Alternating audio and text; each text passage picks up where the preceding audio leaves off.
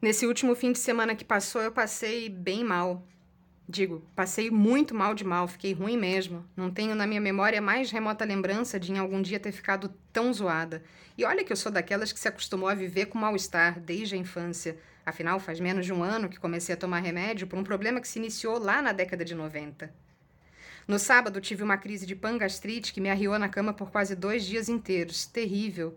Tive até febre e usei cada gota do que me restou de força para relutar em pedir socorro. Vou em médico por causa de dor no estômago? Eu me perguntava um pouco delirante. Não por causa da febre, mas certamente por conta da dor. Agora que passou, tô só com uns 10% de incômodo, seria muito bonito romancear e dizer que aproveitei cada minuto deitada para refletir sobre a vida, confabular sobre o que fazemos, onde estamos e para onde vamos. Mas a verdade é que só rolei de um lado para o outro, dando voltas em cima do meu colchão, abraçada numa bolsa de água quente, que nem aquelas de vovó, me lamentando por tudo que eu tinha ingerido algumas horas antes. Água com gás e sorvete, basicamente. Porém, é fato que houve também momentos de análises bastante profundas enquanto eu encarava solenemente o teto do quarto. É impressionante como cada situação direciona os pensamentos como se fossem um rio correndo a caminho para o mar. Cada pedra, cada percalço, cada passada mal nos levam para uma direção ou outra. No meu caso, não consegui ir muito longe, porque realmente estava bem difícil de encontrar foco, mas até onde fui deu para trazer algumas coisas de lá que agora compartilho. Infelizmente, percebo uma tendência dentro da minha cabeça em sempre esperar o pior das coisas. Entendo que os traumas e cada um dos meus machucados emocionais ajudem a moldar esse formato torto de pensamento viciado, assim como compreendo que é algo que acaba acontecendo meio que no automático. Não é sempre que a gente presta atenção no que pensa, né? No meu caso, ocorre muito raramente, embora eu pense bastante o tempo todo. E o problema em esperar sempre o pior é que isso me faz viver numa eterna ansiedade. Sim, porque enquanto nada de ruim acontece, vivo em estado de alerta que só se desativa quando alguma bomba explode. E aí, quando isso acontece, em algum ponto parece que eu até fico feliz. Não pelo desastre, qualquer que seja, mas porque aquilo finalmente me permite sair da defensiva. Um paradoxo, eu tô ligada. A grande questão é que, ok, merdas acontecem, mas não acontecem o tempo todo. E nem todo problema é uma grande questão, tem coisa que a gente resolve em dois pá. Então, no fundo, tudo sempre está bem, até quando parece que não está, pelo simples fato de que a gente dá um jeito. Contorna, conserta, resolve, faz terapia, toma remédio, enxacara, é promíscuo, enfim, cada uma com seus pulos. Mas isso só é possível a partir do momento que o seu corpo e a sua mente conseguem trabalhar, é claro. Porque um corpo doente tem potencial de dano contra a mente quase na mesma proporção que uma mente doente pode prejudicar um corpo saudável, entende?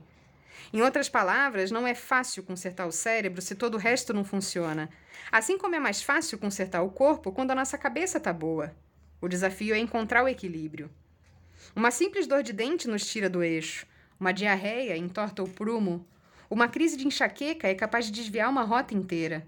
Uma gastrite generalizada, então, ixi, isso aí transforma o que poderia ser um final de semana super produtivo em dias de um verdadeiro show de horror.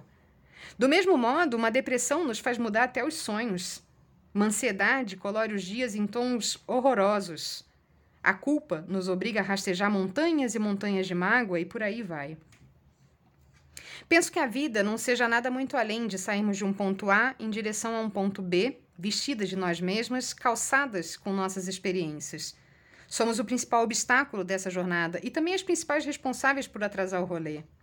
E quando tudo está bem, ou seja, quando a gente está sem dor, respirando sem aparelho, livres de hospitais e medicamentos com efeitos colaterais muitas vezes devastadores, nós temos a obrigação e a responsabilidade de aproveitar. É preciso, de uma vez por todas, calar essa voz que insiste em gritar que tudo vai desandar, que nada vai desaguar. Bora mudar de sintonia. Chega de não aproveitar os momentos de calmaria tão importantes quando as tempestades chegam. E basta de acreditar que o sol não volta a raiar, mesmo depois de dias tão cinzentos.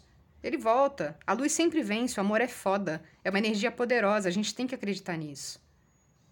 Essa não é a primeira crônica de 2024, mas sem dúvida nenhuma é resultado da primeira grande epifania do ano, e desejo que me sirva como combustível de boa qualidade para eu poder chegar mais longe, ao menos até dezembro. Meu desejo sincero é que eu tenha a maturidade de seguir a minha dieta necessária e o discernimento de me alimentar com os melhores dos meus pensamentos. Te desejo mesmo e também muita, muita saúde. Aproveite cada ausência de dor sempre e seja grata pela liberdade que a falta de qualquer mal proporciona. Vamos praticar a gratidão e semeá-la em cada canto do nosso campo mental. Mantenha os pés no chão e o olhar focado no alto. Vamos, é permitido voar.